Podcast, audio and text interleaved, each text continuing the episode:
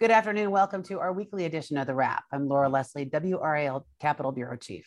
And I'm Travis Fain, WRAL State Government Reporter. And boy, has it been some week. Um, abortion basically ate all the oxygen in the room this week, which is pretty rare coming into an election season. But you know, Monday night, that leak of the uh, decision, the, the, the draft decision in Dobbs, uh, really kind of you know rocked things in the political world for the week, and we spent a whole lot of time covering that this week as well. Yeah, and I mean the fallout from that. I mean, for a thing that hasn't even happened yet, of course, and uh, we'll wait and see what the actual opinion looks like. You know, I, I, probably don't have to tell the people who listen to this that a Supreme Court opinion that changes three or four words can be a different Supreme Court opinion. Yeah. Uh, but it does look like we're we're we're about to strike down Roe, uh, which is, I don't think the impact of that politically can be overstated. Uh, it's going to have ramifications kind of up and down. I mean, in people's real lives, first of all, before we get into the politics of it, uh, but then the, the politics as well. Although I think here, I, I, think that the guess is status quo at least for a while, right? Because we've got a Democratic governor who vetoes uh, abortion legislation. Right, and we've also that twenty that twenty week ban is currently held up in court, um, and that injunction isn't going to go away by itself. So we're going to need some kind of legal action to uh, remove that injunction and put the twenty week ban in place. So that even that's not going to happen overnight. Uh, but I think Republicans made it very clear this week, from Michael Whatley, NCGOP chair, to um, Lieutenant Governor Mark Robinson, uh, lots of people making it really clear that they do intend to try to move ahead on additional abortion restrictions pretty much as soon as the coast is clear of a veto threat. Yeah, which I mean would either be after the elections uh, if a Republican supermajority comes in, which I think is pretty unlikely. Uh, you know, not not outside the realm of possibility, but kind of unlikely. But boy, the governor's race in 2024 if we stay on this course, abortion just became the number one issue in that race, I would think. Do, do you agree on that? Yeah, and a lot of races all over the country. I mean, this is, you know, what the Dobbs decision did is say, you know, push it back down to states and say there's no federal right to abortion. States can decide if there's a right or not um, and what that right might look like. Um, and so all of the pressure, I mean, okay, not all the pressure, because Congress could still step in and take action, right? But that seems unlikely given the situation with the Senate balance of power and the filibuster. So, you know, and that really does kind of push things down to the state level. And, uh, you know, state legislative races just got a whole lot more attention than they've gotten in a long time because, you know, now it's like, oh, they're actually going to be deciding on some basic civil rights. Um, so yeah, I think it will have a big, I think it'll have a bigger impact than people think. Because um, I think, you know, as a woman, a lot of female friends, um, a lot of them are pretty mad. Even Republicans are pretty mad. So I don't know if there's time for that to go away or fade into the, you know, fade into the distant past by the time we get to November, and that's possible. Uh, but I, I don't know. I think there's, I think they've just woken up half of the electorate, um, and I, I'll be interested to see how that plays out. Yeah, as will I. As will I. I I think we have a decision to make here now, Laura. Are, are we going to talk about Madison Cawthorn, or are we going to give people a Madison Cawthorn free show and say you're welcome? I think we have to mention him. It I does mean, feel like that. There's been a lot, right? I mean, there's been a lot. there was a video, and I'm just not going to go anywhere with that. Um, if you've seen the video, you know what I'm talking about. If you're watching this, you've probably seen the video. So, um, and he of course said that that was just clowning around. Um, and then there's the um, there's some apparently some House ethics complaints filed about um, various spending in his campaign, um, how much he's paying his chief of staff, um, how much he's paying his scheduler and cousin. Um, you know, and in the meantime, you know, we've seen reports that he's making a lot of money, but he's spending a lot of money. He does not have all that much cash on hand at this point. Um, and um, there's a bunch of different groups that are running uh, ads against him, both on TV and by mail now. Um, that are, you know, and and and basically, Senator Thom Tillis basically told CNN yesterday he is working hard to get Cawthorn out of office, which is the clearest, the clearest one I've heard yet from Tillis. So that's a really interesting race.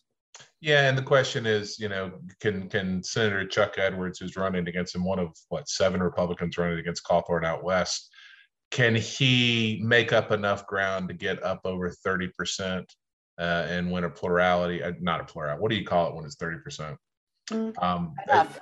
enough enough to win uh, in that race. Uh, Cawthorn's still polling. What was it, 38% the last time we saw a poll? Maybe yeah, that was before the video, though.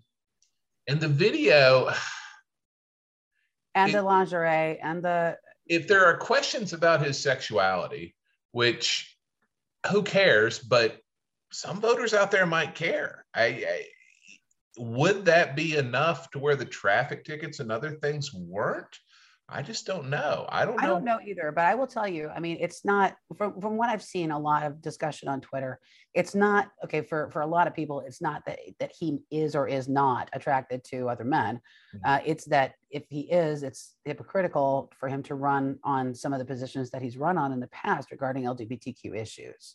Yeah. So, um, you know, I think that's kind of the crux of the matter, but I don't know that this will have alienated anybody who was already going to vote for him. Yeah, I just don't know how any of it's going to play out there. But I mean, I would, I, I, am where I have been for a while that he continues to be the favorite in that race. I mean, the power of incumbency and the power of celebrity is that is very difficult to overcome. Uh, in the meantime, um, we could also mention Bo Hines um, has ads running against him really for the, I mean, in heavy rotation this week. Um. Kelly Daughtry's got one up, and then I think there's an outside group that's got one up.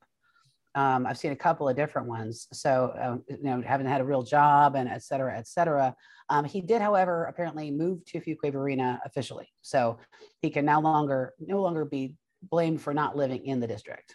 I saw an ad that I think is running down in Johnston County from a local Republican group. It's a map of I 40, basically saying you go 145 miles that way, you'll be back where you're from. Um, oh my. Anyway. Yeah.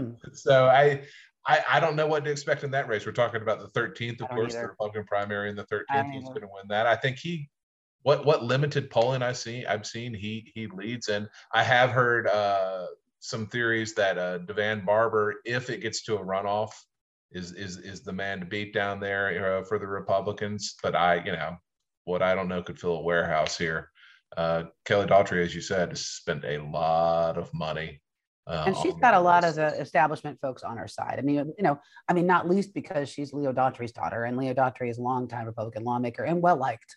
Mm-hmm. And you I know? think Chad Slotta has like the NC Values Coalition endorsement in that race.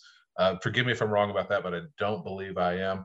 Uh, right. Keirsey has been advertising heavily in that race, uh, or somewhat heavily. I guess that's a, a, real relative term. So I mean, there's a lot of there are a lot of ways for that vote to get split down there. Whereas in the Democratic primary, it's Wiley Nickel and Sam Searcy.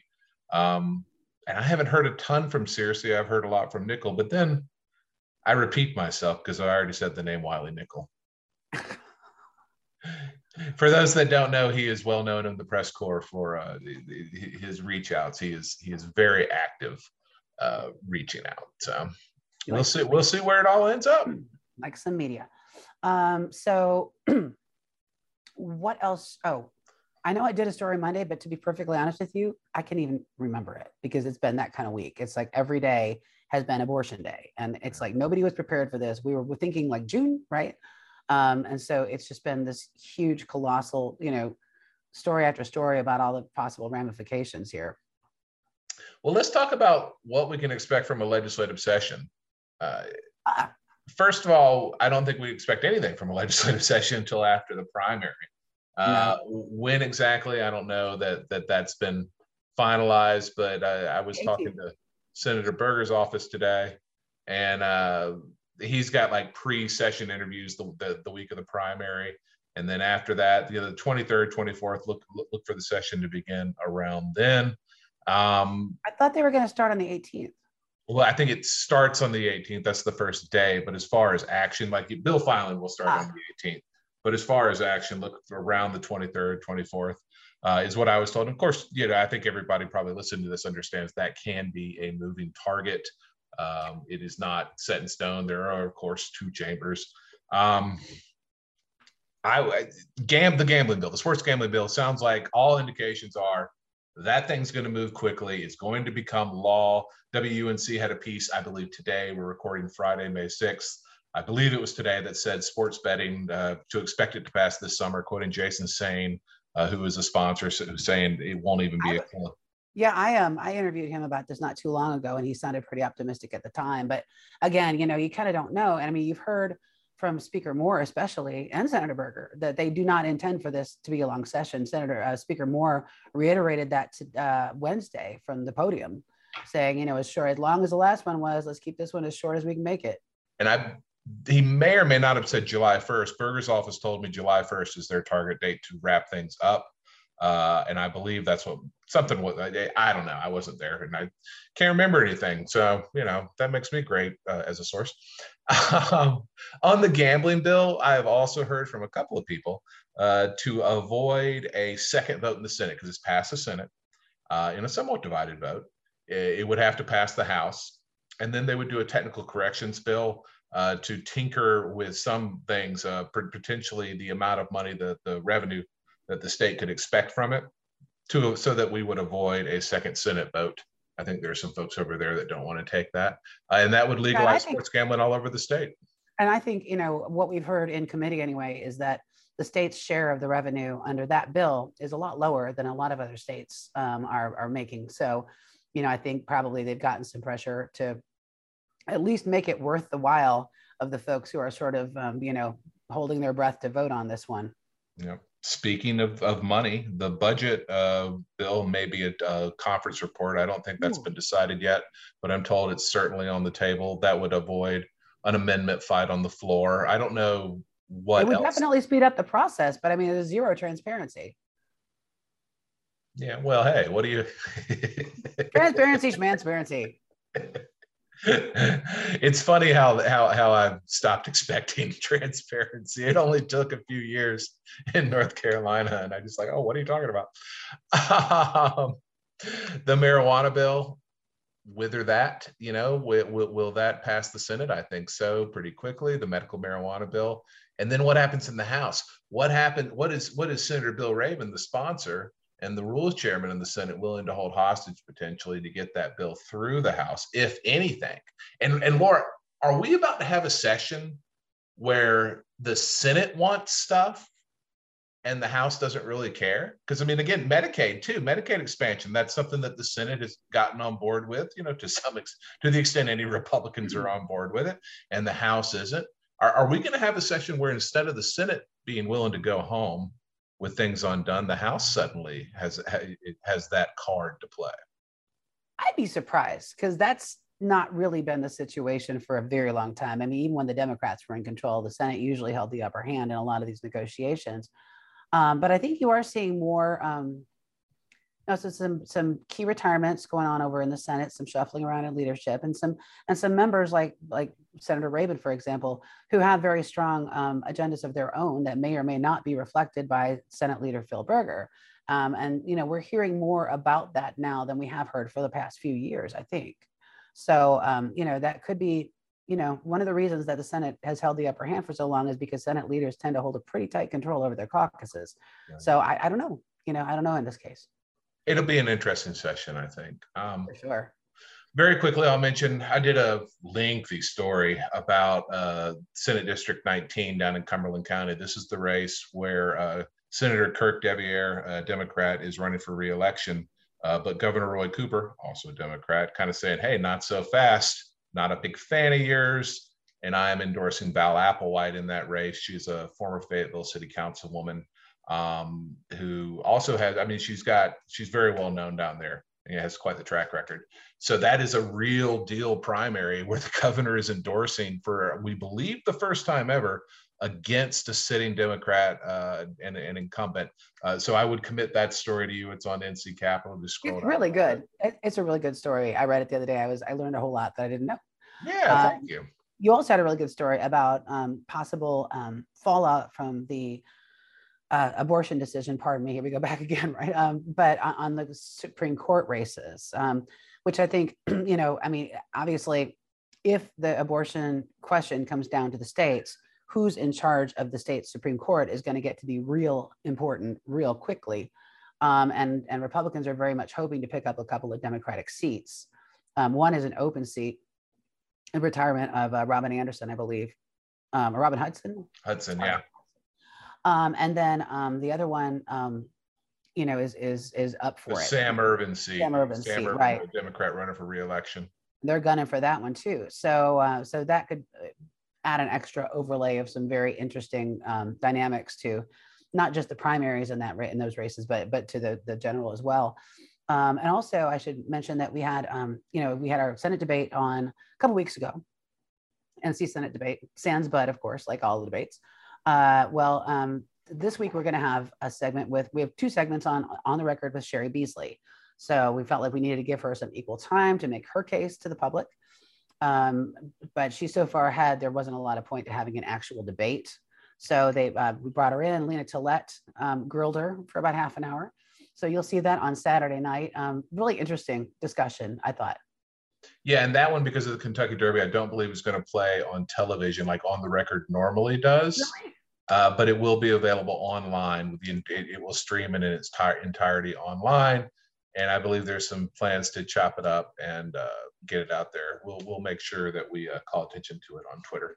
I just it's my it's one of my pet peeves. Like we never pay enough attention to courts. You know, and the more I mean, and I'm not talking not talking, not talking about WRAL. I'm talking about the media in general. You know, we focus on those legislative races and the executive races, and we don't focus that much on the judicial races. But as more and more things seem to end up in court these days, uh, year after year, the court seems to be sort of in charge of state government. You know, it gets to be really important who makes these seats, right? So I'm just saying, we writ large journalism needs to do a better job of concentrating on the seats. Well, we'll have to we'll, we'll add that to the list. It, it can be very hard to judge a judge. You know, it, it's it, it's something, and that's why you see a lot of places that don't have judicial elections. But that's a whole can of worms that I don't think we ought to open today. Anyway, I think that's about all for me. I think that's good, and uh, I hope people have a wonderful weekend. Have a Yep. mint julep if that's your if, if that's your bag. That's right. And watch the horses, and maybe next year you can bet on them. Hey, there you go. All right. Have a great weekend.